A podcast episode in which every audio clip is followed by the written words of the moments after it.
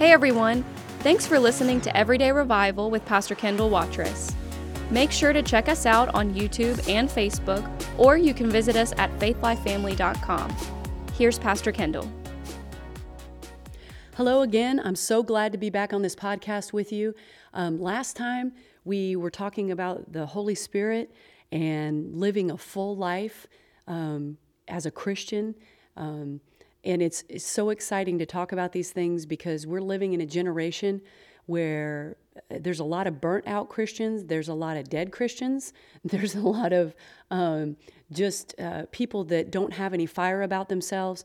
And um, I'm telling you, these things are life changing in our Christian walk. And so we're talking about living a fresh Christian life. Um, we didn't even get to it last time, but there are some qualities um, of a, of a fresh Christian. Somebody who's, you could say, hey, yeah, now that person, that person, there's something different about them. They are, they're different. I want to be like them. They're full of life. They don't look like uh, they sucked on a pickle today. I mean, they're just, there's just something about them that's different. Listen, we don't want to blend. Uh, we don't want to blend into the world and be like them. Um, they're looking for something different. They're looking for some something uh, that they don't have, not something that they do have. Um, and so I'm excited to jump into these things today with you again. Um, last time we had mentioned the verse 1 Corinthians uh, 3:16 in the Amplified Bible, and I'll read it again uh, this uh, today, and we can just look at this, and then we're going to get into some of these qualities. Um, we said, um, "Do you not know and understand that you, the church, are the temple of God, and that the Spirit of God dwells permanently in you, collectively and in, individually?" So not only does the Holy Spirit dwell with us and, and He's with us in collectively in a, in a church service or where, wherever we gather together, but he's in, he's with us individually, and that is, I love that. I love that. I love that I can walk around during the day and I have that helper, that greater one on the inside of me. Um, it's priceless. So we talked about that. We talked about being a house uh, that the Spirit of God uh, lives in and that um, and dwells in. And then we kind of mentioned a little bit about uh, being a, a, Christian on fire. What does that mean? When, whenever you hear somebody say that, what does that mean? Uh, that means that you are full. You are full. Whenever you see a full Christian, you see a Christian on fire. I mean, they're not ashamed of of anything. They're not ashamed to go out and, and tell someone about Jesus and how he changed their life. Uh, they're not, you know, hiding things. They are out front with the gospel and they are on fire. Um, it's interesting over in, and this actually wasn't in my notes today, but if, if you look at Acts chapter 2 um, and, you, and, and you read, you know, the account of when the day of Pentecost came. It says, When the day of Pentecost had fully come, they were all with one accord and in one place, and suddenly there came a sound from heaven as of a rushing mighty wind, and it filled the whole house where they were sitting. Then there appeared to them divided tongues as of fire, and one sat upon each of them. And this is my favorite verse, verse 4. And they were all filled with the Holy Spirit and they began to do something. They began to speak with other tongues as the Spirit gave them utterance. And yes, I said tongues, and no, I'm not ashamed of it. so people back off of that and they, they won't say it and they get all ashamed of it. I'm not ashamed of it because it's the power, the power on the inside of us. Um, but it says they were all filled, all filled. So when people are filled, something happens to them something happens to them and they begin to act different. In fact, if you go on to read in, in Acts uh, 2 there, it's, uh, it says that he, because he filled the room, he filled them, they got drunk in the Holy Ghost. There was great joy. Uh, in in that city, there were things happening, things were moving, and I'm not, you know, going fully into that today. But I just wanted to read you that verse that they were all filled with the Holy Ghost. They were all filled with the Spirit of God. And so when he comes in, he does something. You don't just remain the same, you don't just act the same. There's something different about you. You're marked. And so, one of the qualities, uh, the, one of the first qualities that I think of is that a person that's filled is unwavering. They are unwavering in everything. I mean, if you meet somebody, you would you would sometimes even people use the word radical. Oh, they're just radical. Those are the radical group over there. They're the ones that are over the top. I'm telling you, I've been in church a, most of my life, and I would rather be in in in that more to that um, aspect of a Christian than to be uh, the frozen chosen over here, where there's no movement, there's nothing going on, and their lives look exactly like everybody else's. Um, no, he, he said he came that we might have life and that we might have it more abundantly, bigger, greater, uh, with more effect. And so um, that's the kind of life um, I think people are looking for, but a, a, lot of us Christians haven't exemplified. And so it, it, we're living in this hour, we're living in this time where if, if ever there was a time to be filled with His Spirit and be on fire, it's now. It's now um, 223. Let's go. Here we go. So, um, number one, one of the qualities of a Christian on fire or fresh, there's a freshness about them, is they're unwavering. They're not going to move backwards. Uh, when when the pressure starts coming, oh, you're a Christian. Oh, you know, be quiet. I don't want to hear. No, they're, they're unwavering. Um, I look. I like this verse a lot. First John four four says, You are of God, little children, and have overcome them, because greater is He that is in you than He that is in the world. An unwavering Christian one who's on fire for God, one who lets that power uh, reside on the inside of them and, and grows in these things on a daily basis.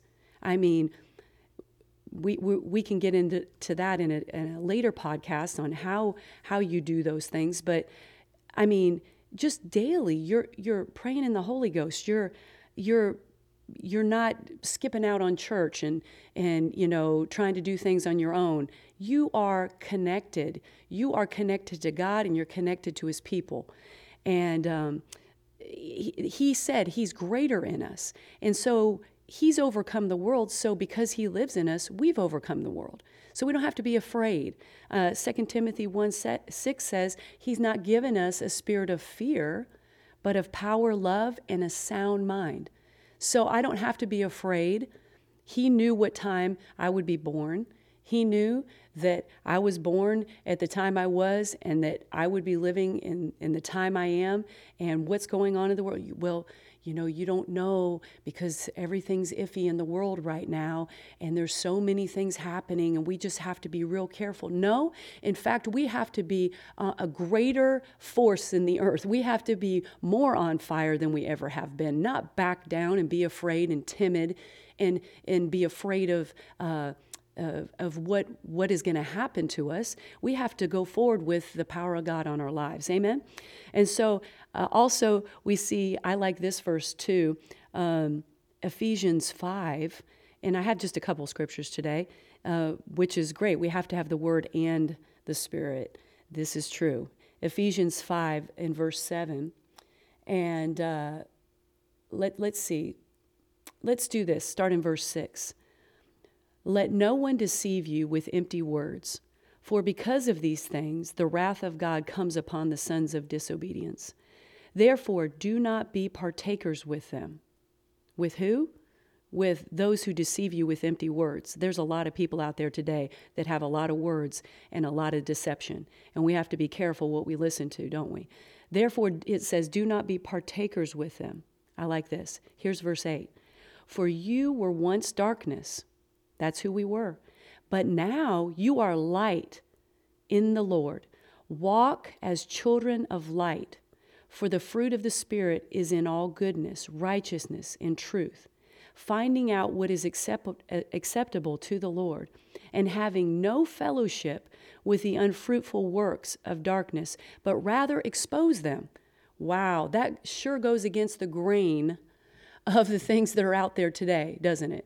Oh, we have to be quiet and we have to be this way and we have to say things this way and we have to do things this way. No, Um, according to the to the Bible, right here that I'm holding in my hand, it says, "And have no fellowship with the unfruitful works of darkness, but rather expose them." Expose them. Well, I, in other words, I'm not going to just let uh, Sister Susie and, and Mr. Jojo go around and do whatever they want to do in my life and in my sphere of influence. In other words, I have a voice and I have something to say. Of course, it stays with the Word of God and, and we, we live it in front of them.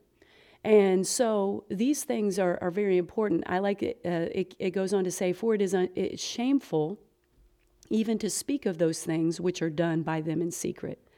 But all things that are exposed are made manifest by the light. For whatever makes manifest is light. In other words, whatever exposes it is light. Therefore, he says, Awake, you who sleep, arise from the dead, and Christ will give you life. See then that you walk circumspectly Look around, in other words, before you step, one translation says. If you look up the word circumspectly, uh, it says, look around before you step. In other words, see how you're walking, look where you're going. Not as fools, but walk accurately as wise, wise people, redeeming the time because the days are evil. Wow. Are the days evil that we're living in? Oh, yeah. Things are cooking towards the end. I mean, I you know, Jesus is coming soon. I just can't get off of that. Jesus is coming soon, and uh, so these things are very pertinent to us. Uh, uh, in the times we're living. It says in verse 17, therefore, don't be unwise, but understand what the will of the Lord is. What, what is your will, Lord? What do you want us to do? And do not be drunk with wine, in which is dissipation or excess, but be filled with the Spirit. So today we're talking about qualities of a Christian on fire or a Christian who's fresh.